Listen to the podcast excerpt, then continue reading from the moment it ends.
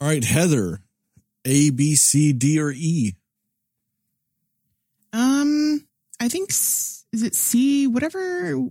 I don't know. I feel like we just have a lot of news lately. So whatever one gets me new news. I don't know If if, there's have any. really too much new news. I mean, a bunch of random people died. Yep, I did hear about Barbara Walters. Barbara Walters died, and so did Pele, like world renowned soccer player and oh yeah. star of the movie uh, Victory with Sylvester Stallone and Michael Caine. Mm-hmm. about how a bunch of Allied POWs played soccer against the Nazis. It's kind of like Yep. the longest yard, but with soccer. Right. I So- have not seen that. I have, I own it. Oh, you do? I was, I was very much into soccer and very much into Pele. Okay. So that one really sucked. Um, hmm there's probably other news. I am just blanking. The Pope, I think. Right. Oh yeah, that fucker died. Mm-hmm. Benedict Emeritus or whatever the fuck that one was. Yeah. Whatever his Pope name was. Yes. Yeah. There was a lot of people that died this week. And the whole like New Year thing happened too. Yeah. It did. That happened. So, you know, off to a great start. Oh, Jeremy, uh, Jeremy Renner got injured. Heard about that. Yeah, something, and it's weird because they're being so vague about it. They're like he was injured in a weather-related snow plowing incident while Mhm. well, while plowing his snow, and I'm like, that's just sounding ominous and weird. Yeah, I, I just saw something a little bit earlier that said uh, it involved um, his legs getting run over by a snow plow or something along those lines. And that sounds terrible. It does. Yeah, I'm like wondering how that even happened. But I mean, sounds like he's stable, which is good. But man, that like, uh, yeah, that's gonna suck. So Yeah, either way, that's yeah, that's a weird thing. It's just been a very weird few days. Yeah, that is for sure. Um, yeah, I mean, and obviously, I don't think they know anything really yet with it, but like, I just would be curious how much that sets him back, like with action movies and stuff like that down the line. Um, obviously, it's more important that he's alive, but just wondering in general how mean- bad it's going to be long term. I don't know. I think he'll still be able to do action movies if if Liam Neeson and Harrison Ford can still do action movies. Then he can because they're like nine hundred years old and they still hobble around doing stuff. True, but I'm just like, I guess the extent of the leg injuries, I wonder how bad that is. Yeah, he'll just move like an old man. yeah, they'll just or they'll Robert De Niro the the thing and put an old person. No, actually they did the opposite of that. They did old De Niro moving like an old man when he was supposed to be young. So they'll reverse that. yeah, they'll just make him look like an old man and everything. Yeah. He'll just transition into being the old man action star. Yeah, they just put his face on like a young person's body for the action scenes. Something crazy like that. But yeah, it was definitely a weird week in uh uh in news.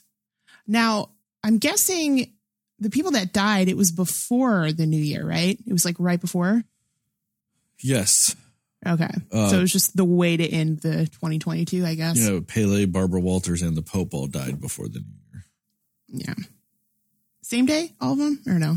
Pele and Barbara. Walters, yes. I think the Pope was actually the day after. Okay. Man. Yeah, so uh let's see how this year starts off with a bang. And we'll see. Yeah. There was some other thing I thought. I was like, maybe I should mention this, and then I'll remember. the, It the, can be reco- a the recording of this, recording. this the, the recording of this has been delayed by a few days, so that just always throws a wrench in everything I think of. Yeah. Oh well. Anyway, are you ready to talk about this holiday release yet non-holiday related movie? I am. All right, here's our theme song then.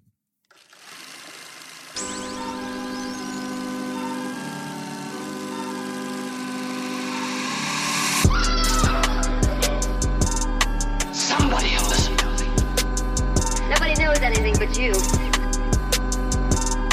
All right. Are you ready? Yes. Come on. Cinema Slayers. Hey, Cinefans, and welcome back to another episode of the Cinema Slayers podcast. I'm Sterling, and as always, I'm joined by just Heather. No Justin. Um, we are here to talk about what we liked, didn't like, and everything in between with the recently released Roald Dahl's Matilda the Musical. We will go spoiler free recommendations and scores, and then into a more spoiler centric section. And with all that, um, Heather, what are your what are your spoiler free thoughts about this musical extravaganza? Um, well, the first thing is I first heard about this from TikTok videos because, of course, I feel like most people at least like saw what this was about based on that. Um, now my first thing is like, and I'm sure you've seen the original movie, right? The Matilda movie. Yeah, the one directed by Danny, directed and starring Danny Yeah. DeVito and his Yeah. wife at the time, Rhea Perlman. Yes. I don't think it's eh, something like that. And what's her name? Uh, Mara Wilson. Yep. Yeah. And isn't that Frances McDonald? Who was the who played Miss Honey in that one? I don't remember. It wasn't her, but I can't remember who it is. Yeah, it's somebody. Who cares? But yeah. Um, now I don't know how you felt about that movie, but I think that sort of um like colored in for me whether I wanted to see this or not because I personally wasn't the biggest fan of that movie when it came out. I don't know why. Like I I remember seeing it. I definitely haven't seen it in a long time, probably not since I was a little girl but it's because I I didn't really like it that much. For me, I don't know if it was boring or I I feel like it was because I only remember just very few specific scenes in that movie, but I don't remember the movie as a whole. I just remember the concept of it and just very few scenes from it. Um but yeah, so I was just kind of like, hmm, okay, I wasn't like super into the story the first time around. So a musical version might make it better, but it also could just make it, you know, worse. But I will say it definitely did make it better for me. I liked this movie. I thought this was a really great musical um, movie to do. I, I really, I thought it was entertaining. I really think that the acting was um, great from all fronts of it. I think I like this characterization of Matilda a little bit better than the movie. Maybe that's why I liked it more. Um, I, I think visually it's very fun and very beautiful. Um, the musical numbers, the dance numbers are so fun, and I it just it, it made me more engaged with the story this time around. So I, I think that it was a good choice to, you know, do the. I mean, it was a musical version first anyway, wasn't it? I think it was. It just was only maybe a Broadway thing. yes, Um, this is based on the Broadway play. Right. So doing it that way was definitely a, a good call. Um, yeah, it was just, it had me more engaged in the story. And I'm glad to say that because I, yeah, I just remember being like, mm, didn't really care that much about the Matilda movie per se. So yeah, I think that, um, the lead that plays Matilda, I think she's great. I think, um, Lashana Lynch as Miss Honey is great. Um, Emma Watson, she's I don't think she can really do any character wrong. it might not be good movies she's in, but she can't really do any characters wrong. I don't think she's so good in any role she does, really. So, um, yeah, I just think they really did a great job with this adaptation of it. Um, it was fun. Also, It- it's Emma Thompson. I'm sorry, Emma Thompson. I always do that. I always mix up Watson and Thompson. Watson is Hermione, right? Hermione Granger, yes. Hermione, yes. Sorry. Sorry, everybody. Emma Thompson, yes. But yes, she can do no wrong. I, I just think she she always does very interesting, like quirky characters, I feel like. And she just does them really well. So um yeah, that was really fun to see. And it was it was heartfelt. It had some moving moments in it. It had some fun, silly moments in it. And um I just really enjoy the musical numbers. I thought they were great. Like I just I liked this going going in, not really expecting anything super great. I was pleasantly surprised and I liked it more than I expected to. I'm slightly conflicted about this one. I read the book years and years and years ago when I was a child. I did like the first movie. But since then, I've been very troubled by uh by Roald Dahl and the horrible things that is that I don't want to say has come out about him because it was there if you paid attention. Like he was always telling you these terrible, horrible things he thought. And so then you get into this. And for the most part, this tries to have a very fun spirit to it, tries to be very bright and while it does have some dark themes, it does try to to portray itself through the the bright-eyed uh, imagination of a child and all of those things, which is not necessarily a bad thing, but then you still get some weird things in it. Like just the way they do the Rufus character.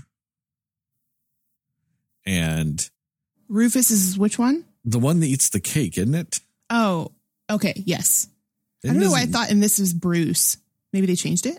Wait, No, it's not Bruce, is it? I don't know. But anyway, yes, that I know who you're fucking character, who, whoever it is, whatever it is, as I try to look it up over my cat, you're right. It's Bruce. It's Bruce Brogtrotter or something like that. That's a whole very weird thing. And then when you add the musical number to it, it's very weird. When they're like, hey, Bruce, you've got a fat ass you might as well do something good with it and eat this damn cake Right. Yeah. because they they they talk about his large caboose or something, and it's just this weird song that's just all these different ways of saying he's fat, but now he can use it now as a benefit to eat the cake and show up the Trunchbull. Yeah, that's fair. it's very weird. It's a very weird issue that the the the book has too. It's a very weird issue that the first movie has because it's the whole thing of, well, you're a fat kid, so like, what really can you do? It's just weird, but I don't know. For the most part, Matilda's fine. Miss Honey's fine. The Trunchbull's fine. I feel like they slightly try to to tame the terrible uh, imagery that Roald Dahl tried to use for the Trunchbull, whilst also keeping the character what the character is.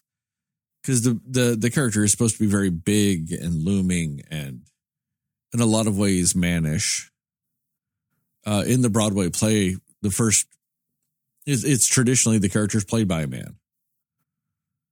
Uh, but there's a lot more problematic imagery in the books, you know, and so they they did try to lessen some of that, and I I applaud them for that. But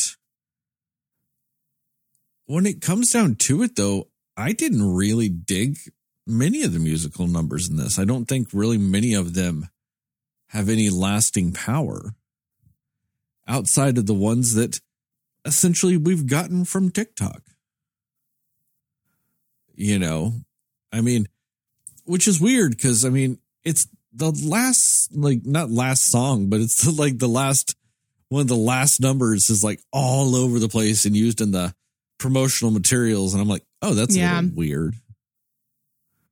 You know, I was wondering if that was going to happen, where it's like, is this the very last thing that they show? You know, and I get that it's supposed to be like this like realm of childhood magic and wonder, but like, let's be real. The big friendly school is also a terrible name for a school. Yeah. It's just weird, but like, that's not a school. They turned it into a fucking theme park in the end. hmm I know this isn't spoilers, but I mean that that's not really spoilers of anything. It's just it's so weird and like I don't know what really they were trying to show in this. Like stand up for yourself even if you're a kid, like you can still know what's right and wrong. And is that where they were wanting to go with this? Or they're wanting to go that we need to protect the innocence of children no matter what? Like it it gets a little bit muddied with what they wanted to say with it because let's face it, children movies always have to say something. Like that's kind of the hallmark of what kids movies are. So, whilst that gets a little bit muddy, I do think the performances are good. I did like the the the little uh, girl that played Matilda. I thought she was pretty good. Do I think she has the iconography that Mara Wilson did with that character? No. But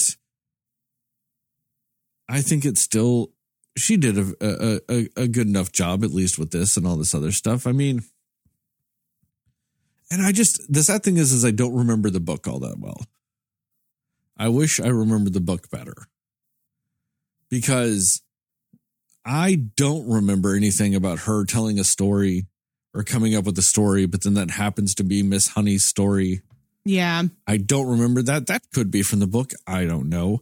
It just felt like a weird thing in this. And if it is a part of the book, I would understand why the first movie got rid of it.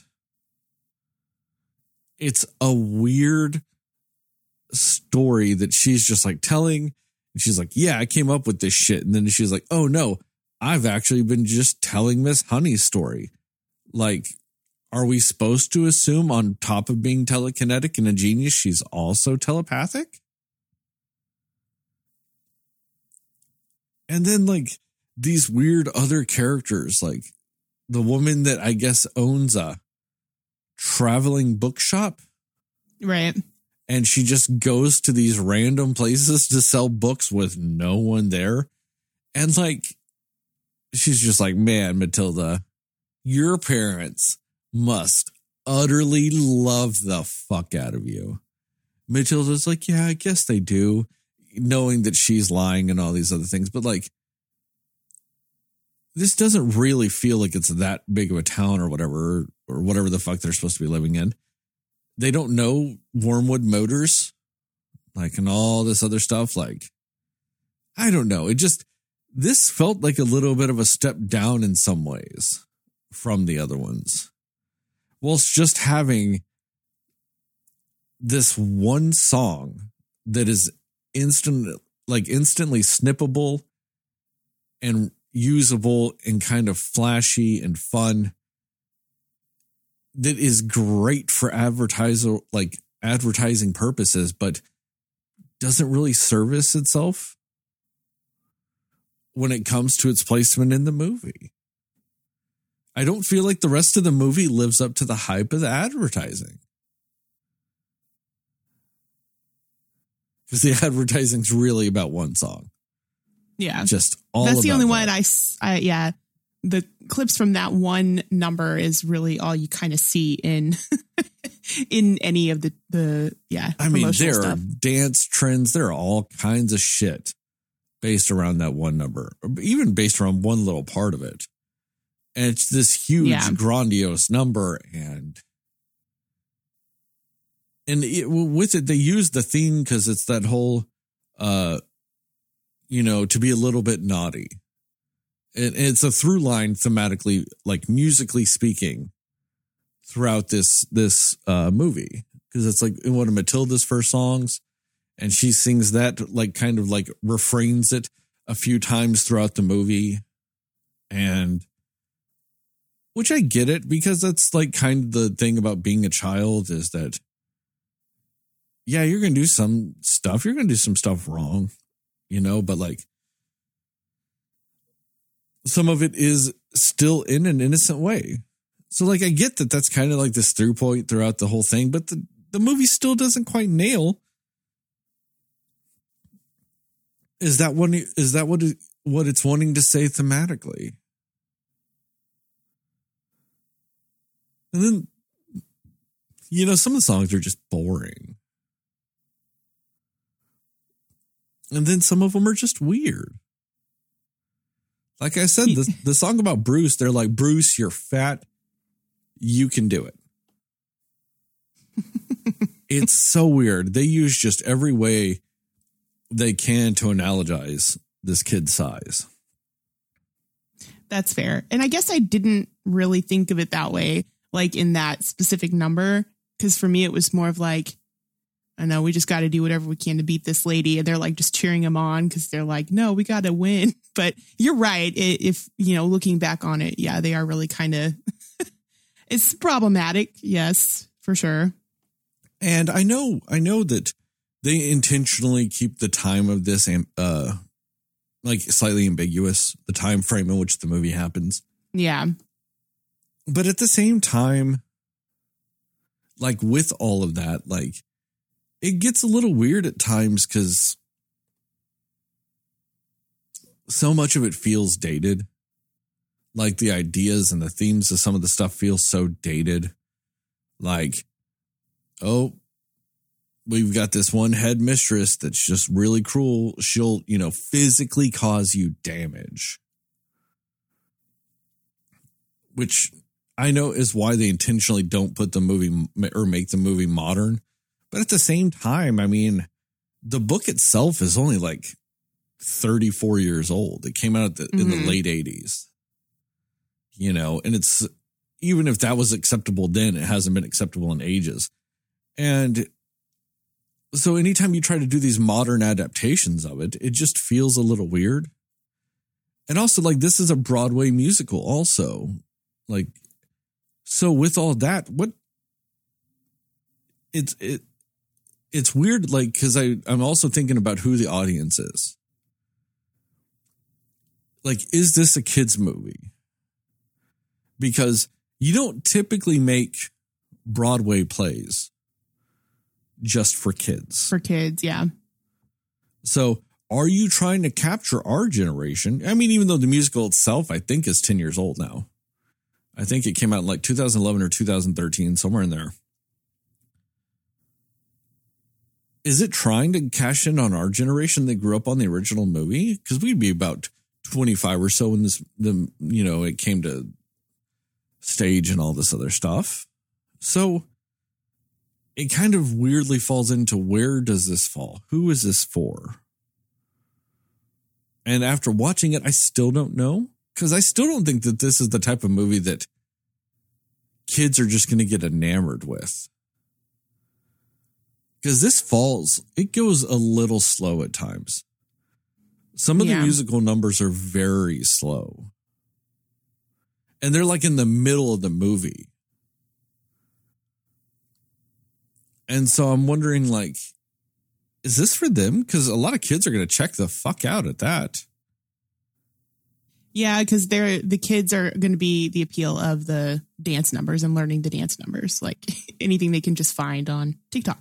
Honestly, yeah, but it's also young adults. It's it's also thirty year olds that do, are doing that shit. That's you know when you're saying for the kids, for the most part, it's still teenagers. It's still young adults that are still doing yeah. this.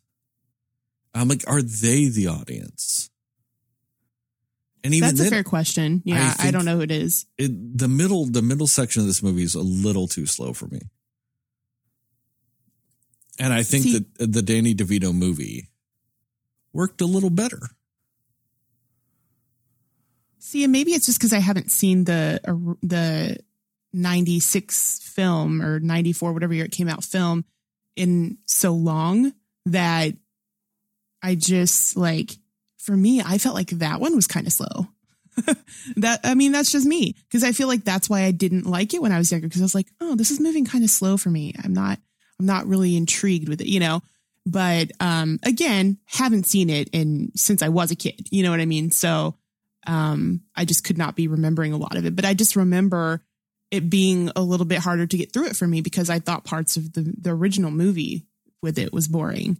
Um, but so I think that's interesting. And also like I feel like as far as musicals go in general, I feel like you tend to like musicals more than myself in general. Um, so I'm just surprised that I think I apparently like this more than you do, which is fine. But like, I, I do definitely see what you mean about the slower numbers. But I feel like for me, that's where I got a lot of the story I should care about from was from those slower numbers. So maybe that's why it didn't bother me in this. I'm not sure. I don't know. For this, for some reason, I just liked this more than the movie. I don't know. I mean, you are right. I do tend to like uh musicals more than you. But at the same time with this one, I mean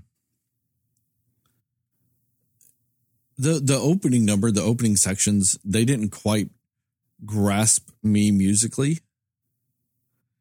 And Okay, yeah. when you don't do that and you don't hook in with that, like especially the one, the song that you're going to use throughout the musical as the callback, like theme and all this other stuff. I mean, some musicals have callbacks with several different things, but you know, when you when you look at some things, uh, kind of like like Rent, um, they call back a lot to certain numbers. If you've only watched the movie version of Rent, it's slightly confusing because they open that with Seasons of Love. And it feels like they called back to Seasons of Love a few times. Mm-hmm. In the musical itself, that's not where Seasons of Love happens. Seasons of Love happens before intermission. And then Seasons of Love Part 2 is what intermission ends like co- you come back from intermission to that. And then you get into uh La Vie Boheme and they call back to it a little bit. And then you get into the uh the I'll cover you reprise and then they they combine Seasons of Love into that. So they do things a little bit differently in that. But they do call back to several songs earlier in the in the the musical itself. It's just very weird how they thematically do it. But it ends up kind of working. In this one that whole, you know, we have the right to be a little bit naughty. It's that's the callback throughout the musical. They'll have like little musical interludes that'll have that line. They'll have like little musical numbers that might throw in that line. It's just that song that that it comes from to me wasn't strong enough to call back to Yeah. it constantly, Mm-hmm. you know. And it's also very weird too like for it to be like, well, two wrongs don't make a right, except when they do. It's fine. Yeah, that was an interesting line. I felt like that specific line, they were like trying to make that a real deep moment. And you're like, hmm. Yeah. Plus, this this movie, and I, I suppose the book's the same way, and the first movie was too. It's weird that it's a movie because you know what? I, I say all that. I'm going to stop myself there. I'll bring this up in spoilers. I think we're very getting teetering on being spoiler heavy. Spoiler territory. Yeah. So I'll go ahead and stop. Um, uh, recommendations and scores. Yeah. Recommendations and score. Uh, go. I mean, for me, I didn't really see a reason not to watch it. I mean, even even if you didn't like the or like the movie adaptation, which I wasn't the biggest fan of, um, I did enjoy this. Um, I also think that um, I do I do see what you're saying about some of the slower numbers. Um, and the funny thing is, typically in musicals, the slower ballads are the ones that are harder for me to get through. but I don't know for for whatever reason in this one, I just kind of liked what they did. I also really liked Miss Honey's character a lot in this. Um, and I, I, like what they did with her story. And I really think Lashana Lynch was like, she really shined in this film for me. Like, I think she was probably one of the highlights of the whole thing. And just even the emotion she's bringing to those songs and everything, like, I just really liked what she did with it. So maybe that's why I liked some of those moments more. Um, and the the girl who plays Matilda, Alisha Weir, Alisha Weir, um, I think that she did a great job. Like I just liked her the way that she characterized Matilda. You're right, probably not going to be icon level, um, but necessarily, but um, I, I do like how they how they did her and how she kind of played off of the other people in the movie. And uh, Emma Thompson, I just think did a great job as um, oh, what is her name? Uh, Trunchbull. Yeah, yeah. Trunchbull. So um, I, I think the characters were done well in this, and I think that that kind of helped a lot with it. Um, I do like, well, yeah, that might go into spoilers as well, but I, I think um, there are specific things and how they sort of draw out um, parts of the story in this that I liked how they did it. And, but, you know, and because it wasn't an overly long musical, in my opinion, I felt like it was fine. Like I don't think it was overly long. Yes, there are slower parts, but for me that that's what got me to um those moments actually kind of made me care a little bit more about parts of the story that I think I should have cared about probably sooner and just didn't. so um but yeah, I think it's it's a pretty decent film in my opinion. I had fun with it. Um you know, I think it's it's got enough catchy tunes in it I think to, you know, they might not have lasting power as much as a lot of other musicals would, but you know, as far as this season of time, there's going to be kids probably singing a bunch of these songs, or at least a few. Um, yeah, I, I think it was a it was pretty decent. I had more fun with it than I thought, and maybe that's what it is. The fact that I I liked it more than I expected to, and so maybe that's why I feel a little bit like I'm higher on this one than you might be. But yeah, it's it's a fun watch. You know, it's you you're right. It's hard to know specifically who the audience is, and I didn't think about that, but I do think it seems like a family friendly film mostly. So yeah, it's it's fine. You know, it, it's it's fine. It's a decent little thing to watch. Um, I I actually did have a good time with it more than I thought I would. So I'm gonna give it um, I think I'll give it 75 um, red berets out of 100.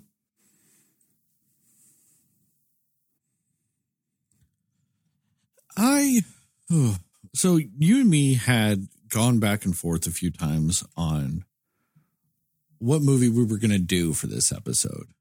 Mm-hmm. Um, there was a few things we had gone back or from a while back that had come out or some of the newer stuff that we just hadn't talked about doing an episode for. You know, we talked about doing was it Terrifier 2. We talked about doing uh Christmas Bloody Christmas. Uh this, I mean, we had tossed around a few different things. And I had gone through and watched all of those things. I know you had watched all of them too. Um, I also watched a few other things and of the ones we talked about doing this episode on, I did enjoy Matilda the best. I thought Terrifier 2 was just an all over the place mess. Um I thought Christmas Bloody Christmas was worse than it should have been. I think it had all the parts it needed. It had a very straightforward concept and all this other stuff, but like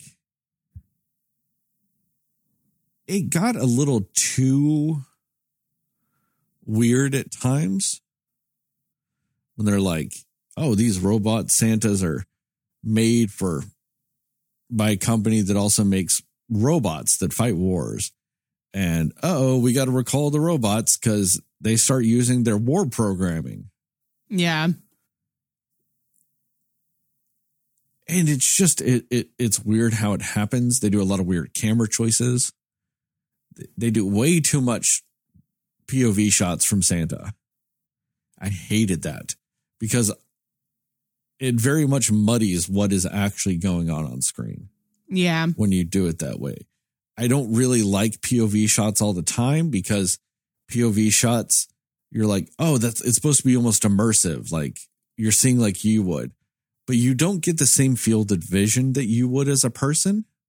So Yeah. it feels like you're still watching something through a screen and it never quite captures it. So I didn't enjoy it as much as I should have. It That's was fair. Santa killing people. I should have loved it. And then we get to this. And while I didn't necessarily love this movie, I did enjoy it more than than the other ones that we had talked about.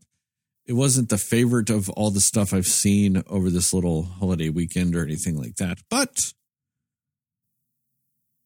it kind of worked a little bit. It scratched a little bit of an itch. You know, like I am still and probably forever going to have that uh you know that little thing to, to be a little bit naughty.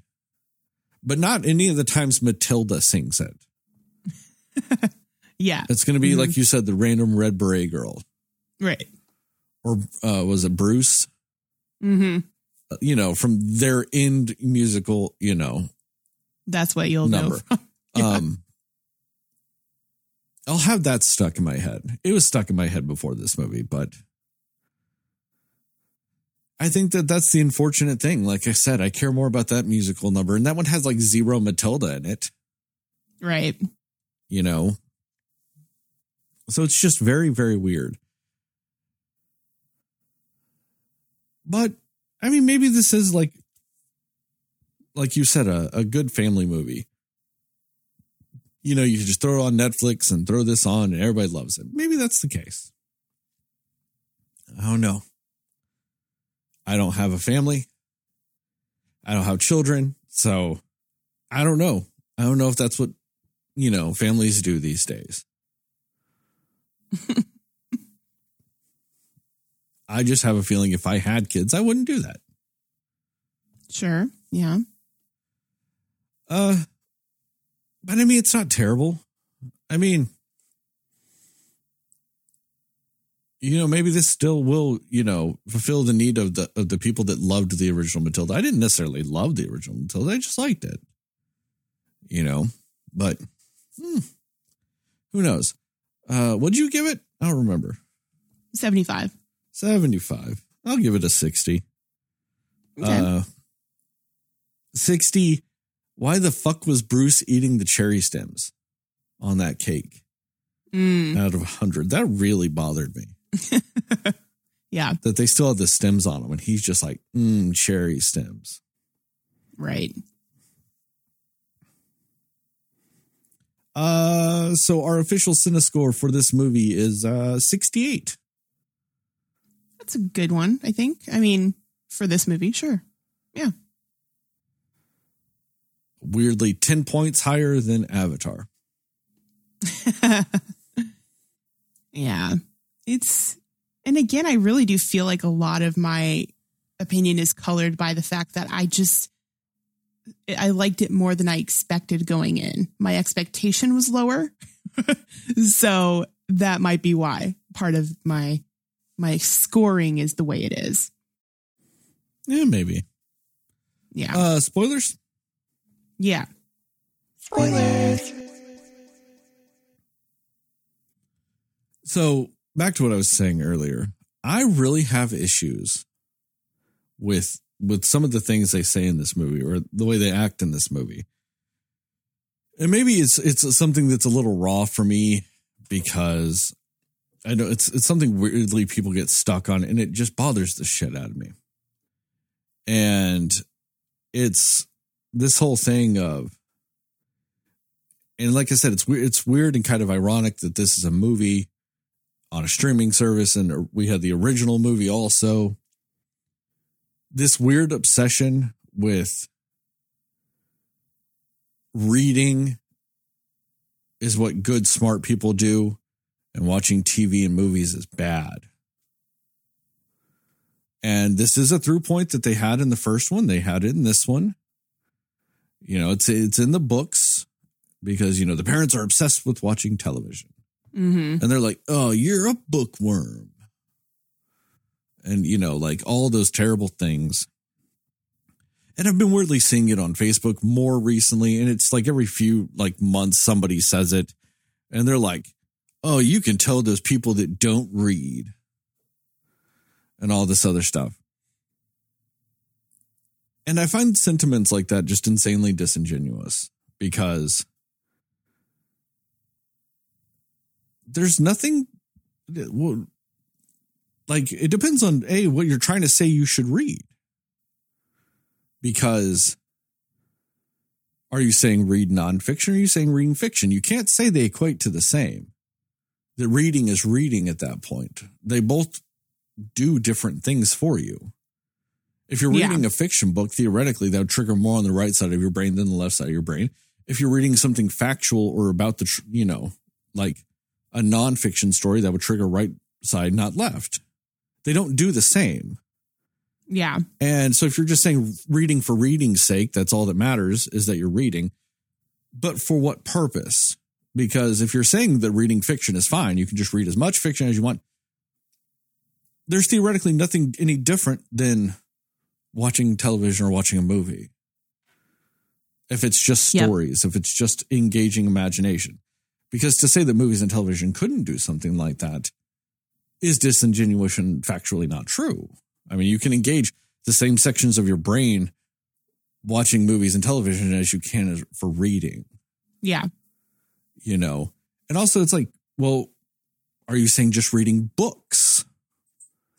You know, all these other things. I read a lot of, of news articles, I read a lot of um, scientific papers. I'm not sitting there claiming I understand all of it. Sometimes I read explanations of scientific papers and Mhm. things like that.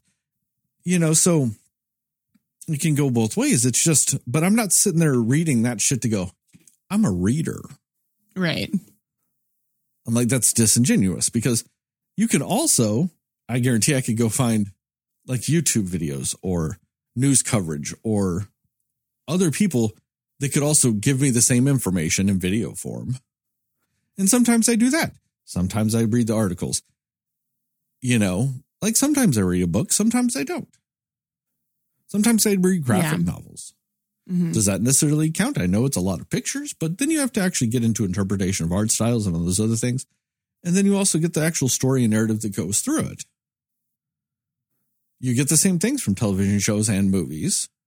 Yeah. You get the same things from audiobooks. You can get this like does it matter if you read a book or if you just listen to an audiobook? Does that count? You're still getting technically the same story. You're still Yeah. interpreting like does that It's count true. differently? And that is a good point though too, because like also the way people's brains work is very different. Like for me, I am a very visual learner with stuff. Like if it's if it's coming to like I just want to hear how a story plays out or see how a story plays out, I think I'd rather have the television or movie medium for that because for me that that's what engages me in the story more than me reading it and in my own imagination doing it. Maybe I don't have imagination. I don't know. But in either case, like people are different in how they best understand and relate to stories. You know what I mean? Like I I think you're totally right cuz I mean I read things too, but the things I'm reading are articles on stuff and all of that like when it comes to my entertainment value, just a general story, you know, I love watching it, watching how it plays out, you know, things like that. Um, because I, I kind of sometimes also want somebody to tell me what the vision is supposed to be for it. It might not be a correct vision from, you know, book to screen, but I just feel like I would rather visually see the story played out for me, if that makes sense. Yeah, I also have this weird thing whenever I'm reading, if I'm like reading a book, especially, I sometimes have a hard time reading because I'll sit there and I'll actually start reading. And then I'll get like halfway down the page and then I realize I don't know what anything is said. I don't I don't know what anything I've read over the last half page. And I have to start back over and start reading. I do that again. too. And I do that constantly. And like I'm going word to word and I'm just not connecting any of it in my head. And so I have to stop and I have to go back and I have to do some of that stuff. You know, I don't always, like you said, learn the best that way. You know, sometimes I can read a book and I'll be like, did I really grasp that? Like, how much of it do I really have in my head? I could listen to it as an audio book and latch on to more Right. maybe I watch it as a movie and I read it like I inter- like keep and internalize even more, Mm-hmm. you know? Yeah. And that's why I think it's a disingenuous and and weird pompous fucking like mindset that these things have. And I think it's hilarious that in these things they keep it still. They're like, hey, this movie you're watching, you should read the book instead. I'm like, well, I'm fucking watching the movie. How about that?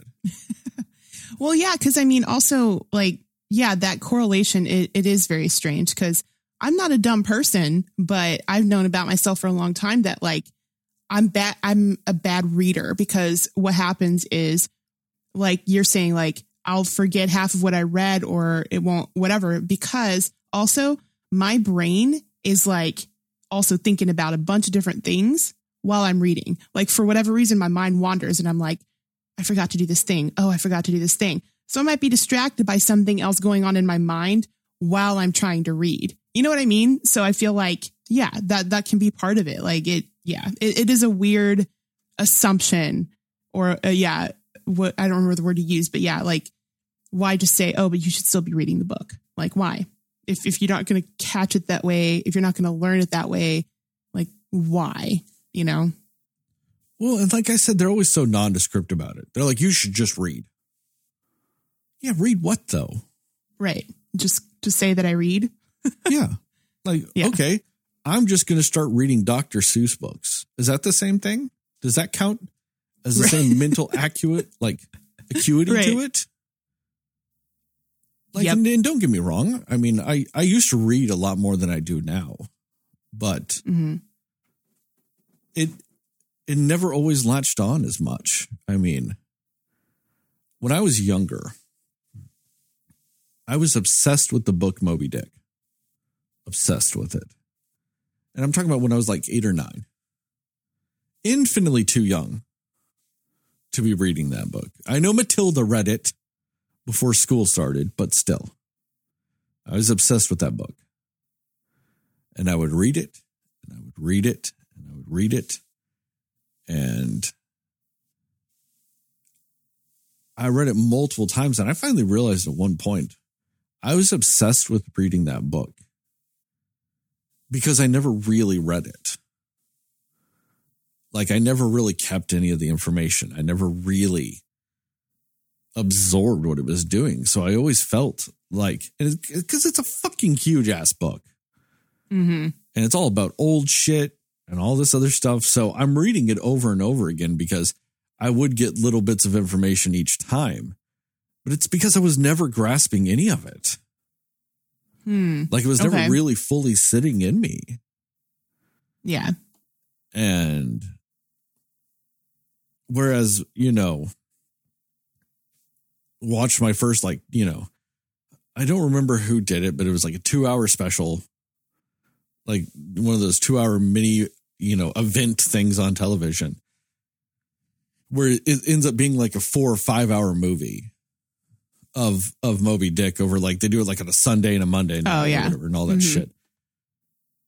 Before I really grasped it. Mm. like all of a sudden I was able to internalize a lot of the things that the the book was talking about and some of the themes and I'm like, huh. Okay. Yep. You know, I read a ton of Stephen King when I was uh, younger. I was always obsessed with really big books, and I don't know why. Hmm. And I think it's because, like, the way I read, like I said, I'd read the same book like 20 times just to, like, actually absorb everything in it because, like, my mind would just skip sections, hmm you know? And, like, that's what it would be. It would be like I'm looking at the words and I'm going through them and I'm, you know, doing, I'm going through all the motions of reading. I'm not actually reading. So was a book like, for example, like It, was that easier or harder for you? Because I know like every chapter kind of jumps like to different times and different people and what's going on with their story, right? When I read it, I was in eighth grade. mm-hmm Yeah, no, that was a mess. Yeah. Um, it's the same reason why I had such a huge problem trying to read the Game of Thrones books. hmm Like when I sat down and tried to read them, it's all over the place. And every time it changes, I'm like, what the fuck is this? Yeah. Like I could not really latch on to it, but got the audio books, listened through them. It clicked a lot more. Yeah. You know, I was able to actually retain the information doing an audiobook. And I mean, it is what it is. It's just, I don't know. It's just, I hate, like I said, the pompousness of it all, especially in media like this Yeah. don't sit there and do the whole thing of, ah, you watch TV and movies, you're dumb while you're watching this fucking movie. Right. Like, what the fuck is that? hmm And like I Yeah. said, that's a theme that they're keeping from the book. But I'm like, do you really want to keep all of Roald Dahl's themes? The man was garbage. Mm. The man was a huge anti Semite. The man also had huge problems with race. I mean, you want to sit there and you take this movie and you really, you really think Roald Dahl is going to be great with the fact that you have Miss Honey played by a black woman? No, Ugh. Yeah. garbage person, Mm. Yeah, that changes things. you know? So I'm like, do you really want to keep all his themes? Because he didn't really leave those out of his children's books either. Mm. Go read The Twits. Go read Willy Wonka. Go read Matilda itself. The Trunchbull does use a lot of stereotypes and a lot of imagery of what would be called or what would be considered of the anti Semitic persuasion. Mm. Go read Witches, same thing.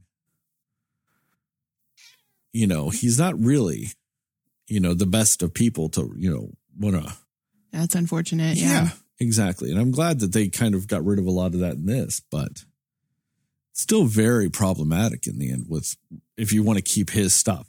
Now, one of the things too that like they did leave out like three or four musical numbers from this that are in the play. And then they did add one in this that's not in the play. So I don't know. Maybe that could be some of it. Maybe maybe those musical numbers that are in the play would that aren't in this. Maybe those would have been better for me. Maybe those are like an an upbeat number or something in the Hmm. middle or something like that. I know one of them is called Telly. So I think that that's the parents singing about how much they love television. And that sounds like my kind of song, Mm. right. You know. See, I was wondering if that would have been about the telekinetic thing. Maybe both. No, no, no. Telly is uh, British slang for television.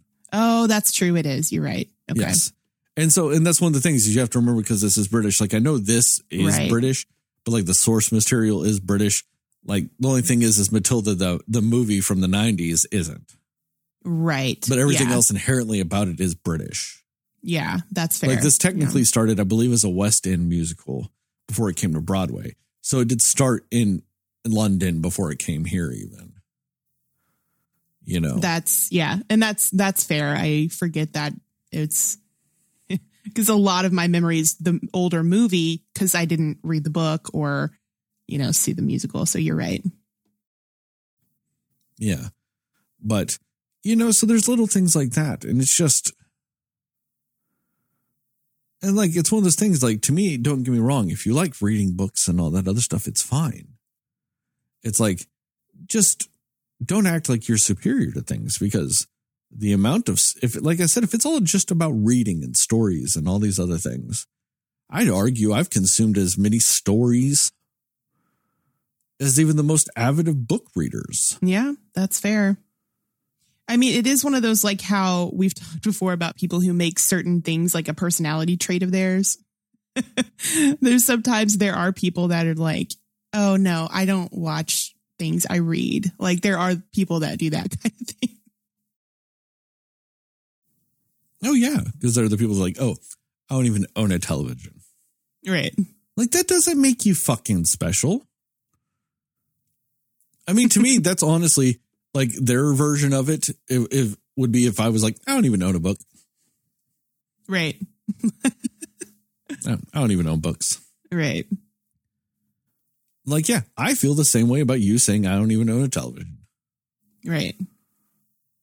Like, and, and I don't know. It's also these people that get all weird with books too, because they're like, oh, I have to buy paper books now. I have to physically touch a book. I'm like, you can have every book ever written in the fucking palm of your hand on an iPad. And you're like, oh no, I have to have 9,000 tons of fucking books or it doesn't count. I'm like, geez, people. Embrace I the mean, future. I mean, my and- iPad is a library and a video store wrapped up into one. This is true. Yeah, that's that's how that works. Like I mean, I even have a friend who is a librarian, right? Like she's got a master's degree, all these things. She loves reading, she loves books. But even she'll say like, "Oh no, like I totally love watching things. Like I visually love watching how stories come to life on on screen too." Like they both can be true. like it doesn't like it's not like you have to be one or the other. You can be both. You know what I mean? Like it's yeah, it, it's just interesting how there is still that weird stigma of like, oh, you don't read. Like, yeah, it's it's interesting. Well, and I, and I mean, I typically wouldn't have even brought that this whole thing up on the podcast, except for the fact that that's part of the theme of this show. Was it the Mhm. movie? It is of the book. Like it is this weird theme in this, and like I said, I just find it so ironic that anybody that adapts this material feels like they need to put that in there. Like, Right. You're doing it in a fucking movie. So contradiction or what? yeah, no, I understand that. I mean, then, you know, going back into this movie a little bit more specifically and stuff like that. I think the original Matilda did a better job of showing the parents being shitty, though. I feel like in this movie, she actually had very little interaction with her parents. You know, it'd just be like at the end of the day or the beginning of the day. And it's like, that is like, that didn't show too many times of them just being around each other or anything like that. So it's very kind of weird. And then at the end of the movie, I thought it was a little bit more jarring too, because they sit there and he's like, Oh, so let me get this straight. You want to take my daughter. And it's weird that that's the first time in the whole fucking movie or the whole story that he's like, calls her, her his daughter. And then Yeah. even Matilda's taken aback by that. She's like, What'd you call me? Right. And to what avail? I was thinking the same thing. But then yeah. what did it matter in the end? Because then right after that, she's like, Yeah, I'm going to go with Miss Honey. And he's like, Cool. Yeah. Yeah. I thought that was odd too. I was going to bring that up too because I was like, why was that in there? Because it didn't change the course of what happens like in the story. Yeah, like that's what you do when you want to cause the like the conflict of, oh, maybe he does care. Yeah. Maybe I do want to stay with them or something like that, you know? Yeah, like to cause that internalized conflict with it. And it's like it did for like two seconds. And like that was like her incentive to take his hat off. Yeah. Like that was it. Like that was the the incentive she needed to remove his hat for him because she had super glued it on him. I'm like, that is just so weird. And like, yeah. That was interesting placement. Yeah, and the one thing I appreciated more about in the Danny DeVito one is that it showed them being more criminally. Like at the end of this, he's just like, "Nah, I got to get out of here." Whereas in the other one, they're like, "Oh yeah, they want to arrest us," because like you see, like the FBI like investigating them and stuff like that. Like, you know, so I I appreciated that a little bit more where it showed a little bit of the more of the through line of like, oh, these people are so bad they are being criminally investigated. Mm-hmm.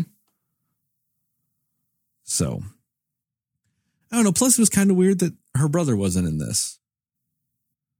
She does have an older Yeah. brother. That is, yeah, I did forget about that until I was like reflecting on the other movie. I was like, oh yeah, there was another sibling there. Yeah. I think that this also could have used that because I liked the balance of he's like them and she's not. I think it balances the story a little bit better than it's just her versus her parents. You know, I liked it when it's even they yeah. have another kid and it's like, it makes her more of an outcast from her family, which makes it feel better when Miss Honey takes her at the end. Mm, that's fair to say. Yeah. You know because like you have the sibling that they're just like yeah he's so much better than you because he's like us Right. see it's that that little bit more of a wedge that to me makes a little bit more sense Yeah. Did they actually did they go into Miss Honey's backstory a lot in the first film or the just the the movie version? Um in what way like, Like, they go just- into the fact that Mhm. the trunchbull's her aunt hmm and may or may not have killed her dad Okay. Yeah. and stole all her money and inheritance and all that okay. that is from the book and from the first movie. Okay. See, yeah, and I and I I guess I just forgot a lot of Miss Honey actually having a backstory from the first movie. Um, you know, and I didn't remember the whole like, you know, her. I don't know if the whole acrobat thing was like a thing in it, or I don't know if that was a real thing. Um, that could have been in the books. I don't remember. It's not in the Okay. first movie. Yeah. So I don't know. I just I I didn't remember a lot about Miss Honey other than that she was the very sweet, kind teacher that really loved Matilda for who she was. That was the only thing I really remembered about Miss Honey from the movie. Um and I don't know. And maybe that's why you know, maybe maybe I should have probably like watched that movie again before seeing this, but um I was just very drawn to her character more, but I also think that her performance that Lashana Lynch's performance as Miss Honey was um probably like the most the best performance of the of the movie I would say probably um I don't know I just really liked it and the vulnerability that she shows with her singing but just the way that she like yeah just her dynamic with Matilda I just thought was really good in this um you know but again basing it off of not remembering much about the first movie. Um, yeah, I don't know. I just thought like it was very endearing, her story. And I think what I, why I liked some of those moments where it was the slower songs and stuff like that is I feel like they did a, a good, a good way of showing how it seems like Matilda felt like she was just very similar to Miss Honey.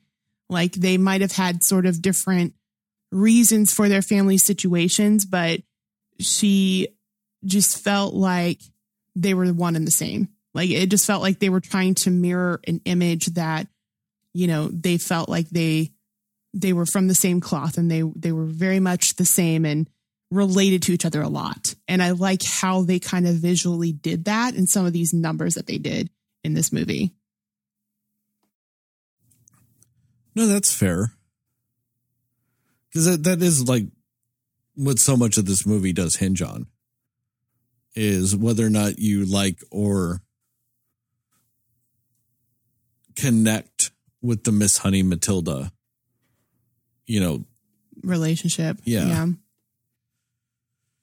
But see, then like one of the things that I think bothered me about this movie too was the lady with the traveling bookshop or library or whatever the fuck it was. Mm-hmm. Was that the library? Because she kept saying she would get stuff from the library, Yeah, I'm not sure. I don't know. But she was telling her the story of the acrobat and the escapologist. And I think my problem with it is, is that let's just say it was the librarian was just like, oh my god, I can't wait. Like, tell me more of the story, all this other shit. And I'm like, why?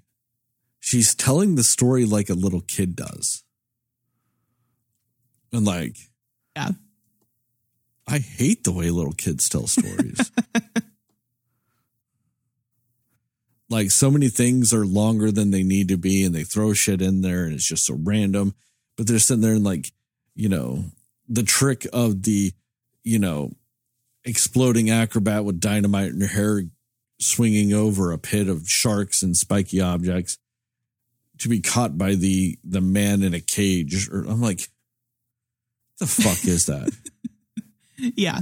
Yeah.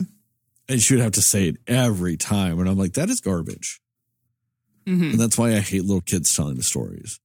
But it, it also had the that very much that way of storytelling where it's like, you know, and then she did the flip, and then she flew across the thing, and then the guy got caught her, but just he didn't actually catch her, but he was gonna catch her, and I'm like, this is the worst story ever. I get that. Yeah, I thought that that was interesting, and also just that lady where, yeah, like at first, like you said, where she was like, "Oh, your your parents must really love you," and then as she's telling these stories, it almost feels like she's seeing that there's like trouble at home, but it's not like she didn't actually do anything about it or try to explore that really further. She says, "Is everything okay?" You know, she does that moment in there and she's like, "Yeah, that everything's fine. My family loves me or whatever." But I feel like as an adult hearing a child's stories like this, like wouldn't you just really be like, "I'm concerned about your home life." like I just feel like as an adult, wouldn't you and the fact that she never wants to be home and she stays there as late as she can talking to this lady, like I just feel like that should have been a little bit of a red flag for this lady to be like, something's up. You know what I mean? Oh, I agree. And every time she was just like, "Whoa, Matilda, this is getting a little dark." hmm Matilda would just be like, "Hmm." and then she'd be like, "Oh, Yeah. Matilda." Yeah. She's just like, where's this coming from? You know, like, yeah, you're right. And just, it's not explored. And I actually think that it would have been a nice addition to kind of do that because, you know, I just feel like if you're trying to make a modern version of this, like that's probably something that would happen. But again, they're a little bit more ambiguous about when this takes place. Well, that's one of the reasons why they also make sure that they don't like they make the wormwoods not completely physically abusive. Yeah. like- Because then there would have had to do something more. Also, I, I do I don't I don't remember her name, but the the little girl with the red beret. hmm Why'd the Trunchbull let her wear a red beret? That's obviously breaking the school uniform. That's Which- fair. They tell you several times throughout the movie if the Trunchbull cares about anything, it's rules. So why are they letting this girl break the rules? Because it's not like she had any particular allegiance to the Trunchbull. That's true. In fact, Yeah. it was like she had been punished so many times by the Trunchbull. She was like, "Hey, you don't get it, but I do. I've been to the Chokey. hmm Like I know these things." Now, and I, I can't remember specifically, was she wearing it actually in class too, or was it only like at recess and stuff like that? Well, it was on the grounds, which to me is the same thing. Same thing. Yeah, that's fair. 'Cause Yeah, she no, was that's a good point. Theoretically, an older child, so she might have been one of the eleven-year-olds. So, you know, she wouldn't have been in the same classes, and you don't really see anybody's classes but Miss Honey's. Hmm You know, and but like, yeah, I mean, to me, it would still be against school uniform. That's a good point. Hmm. See, and also so many of these things like the, it's weird like you could tell they stole it from the book or something like that without really thinking it through with some of the things whenever the, what was it the kid nigel and he's like oh everybody has to help me the trunchbull's looking for me because she thinks i poured something on her chair and she got stuck and you have to hide me and all these other things and they're like yeah kid's been under there for an hour trunchbull has 90 billion cameras around Yeah, she wouldn't she that. know? Like, you know what I mean? I'm like, wouldn't she Mm. know? That's fair. Like, they have her watching so much shit on cameras, yet, which I think is something they just added for the musical or maybe even for this movie, you know. But at nowhere else to like they keep everything else based on like the book where there's no cameras. You know what I mean? So like these plot lines and these little story elements that they add to it make no sense in the in the realm of the school having cameras. That's true. Hmm. Yeah, you're right. Conveniences, sort of, in the movie. Flaws and conveniences. Yeah. Hey, but that kid's uh we are revolting children. It's a banger of a song. It really is. Yeah. It's a banger of dance movements. It's it's really just the best part of the whole movie. I actually just remember like sitting through being like, when are we getting to that song? Because you know I had seen so much of it before that. I was like, when are we getting to this part? And then I'm like, I bet they're gonna wait till the very end. And they're like, yep, of course they did. So, and and I mean, it was it really was the highlight and definitely the best song, the best scene, like the fun moment of the movie for sure. Um, and it was a great moment. It really was. But yeah, and, and maybe because they ended it on like that note, I don't know. I, I enjoyed that. I'm like, yeah, you leave it and you're just like, oh, that's so, that's so great of them. Like at the end of the movie. And so I don't know, but you're right. It, the other songs pale in comparison, I would definitely say. Um, but I did like Miss, uh, Miss Honey's, uh, slow song she did about her house that she lived in. I liked that song. I thought that was a good one. Um, but yeah, I mean, there's just no beating the Revolting Children song. Oh, to me that house song was one of the worst. really? She's just like, "Yeah, look at my little house. I'm going to sing this song for 97 years." it just never felt like it was ending. You know, it, it's so weird because I don't even think that this musical is really like an exception to the rules for me of musicals I like in any sort of way. But I don't know. It's just weird because the ballads of musicals are usually the parts I least enjoy. But for whatever reason, I just liked that song in that moment. You know, they were just, you know, had a good moment together and she did the song and I thought it worked, you know? Yeah. Anyway, um, you got any more thoughts about this movie here? Um, I mean, I don't think so. I did, I do remember, and I noticed that they, at least from the, the movie to this, they kind of switched up which parent was more like dominant in the whole I hate Matilda thing. Like I think in the the Danny DeVito movie, it was Rita Perlman, Rhea Perlman's character that was more like the, you know, oh we've got to go and all these things and like oh but you're my only daughter and like she was that person. But in this one, it was the dad that was more like that. The mom was very much like whatever about it the whole time. Like that moment that they have, I feel like, yeah, they switched which parent it was with. And I don't know if there was a reason for that, but I just, that is something I do remember from the, from the, uh, Danny DeVito movie. But, um, I mean, I don't think it makes a difference because both of them obviously just didn't care either way.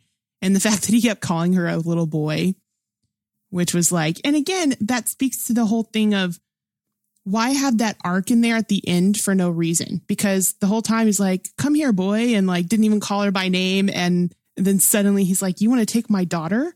Like it, it, it speaks to the whole thing of, oh, he's just, you know, being that way with her, but deep down, he knows who she is and he loves her as his daughter. Like that's the vibe that you feel like that's supposed to be giving off. And then when she's like, oh, did you just call me your daughter? And like, it was such a short lived moment that just amounted to nothing. Like, it just means absolutely nothing. Cause I honestly, for a minute, was like, is she going to have a hard time deciding to stay with Miss Honey? And then she's like, yeah, I want to stay with Miss Honey. So it really, that I will say is definitely the most confusing thing about it for me was like, I don't know why they needed that moment when it just makes you feel like, oh, maybe her maybe her parents aren't as bad as they're trying to make us think they are, but then be like, okay, well, that's fine. You could stay with her. Like it just, you're right. I, I think that that did not make sense to have to have in the film. Yeah. Yeah, it's just so was- weird that they just throw that in at the end. Um. Anyway, final thoughts. That was it. Good. that's that's all I got. Just that I'm surprised that I liked this more than you did. Eh. You're more of a softie than I am, though. Too. It's true. Yeah, like those sentimental moments probably got me a little bit more than they. it's yes. Yeah, then I don't care because I Right. kind of agree with the Wormwoods. I'm like, she's a filthy book reader.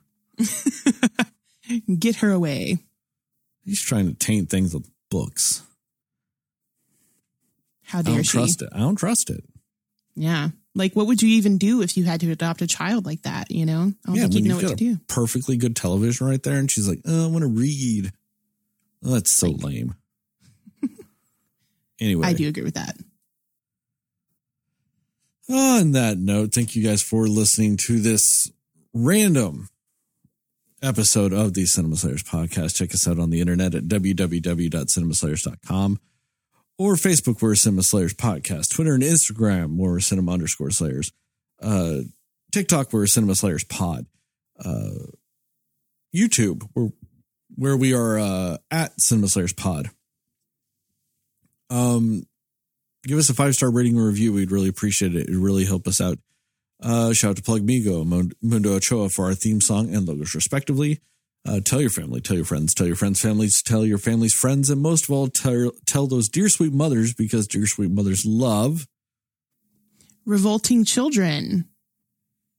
That sounds terrible.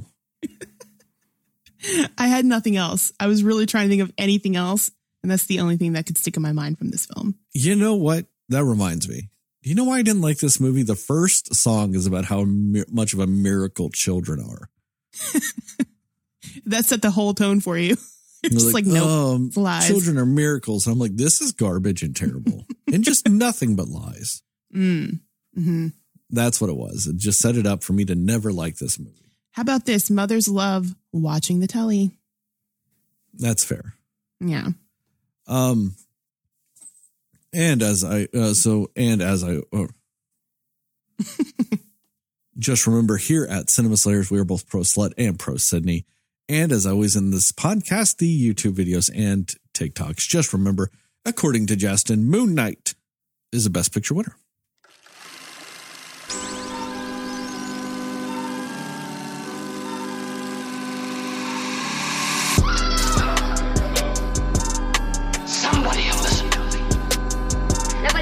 Anything but you. All right. Are you ready? Come on. Cinema Slayers. I had If to get something so my cat wouldn't get to it. If Jason were here, he would have been singing the end song for us as the outro went out. Either that or he would have been singing about how much children are miracles or some bullshit. Just to troll you, probably. That's the worst musical number idea ever. oh, that's what it was.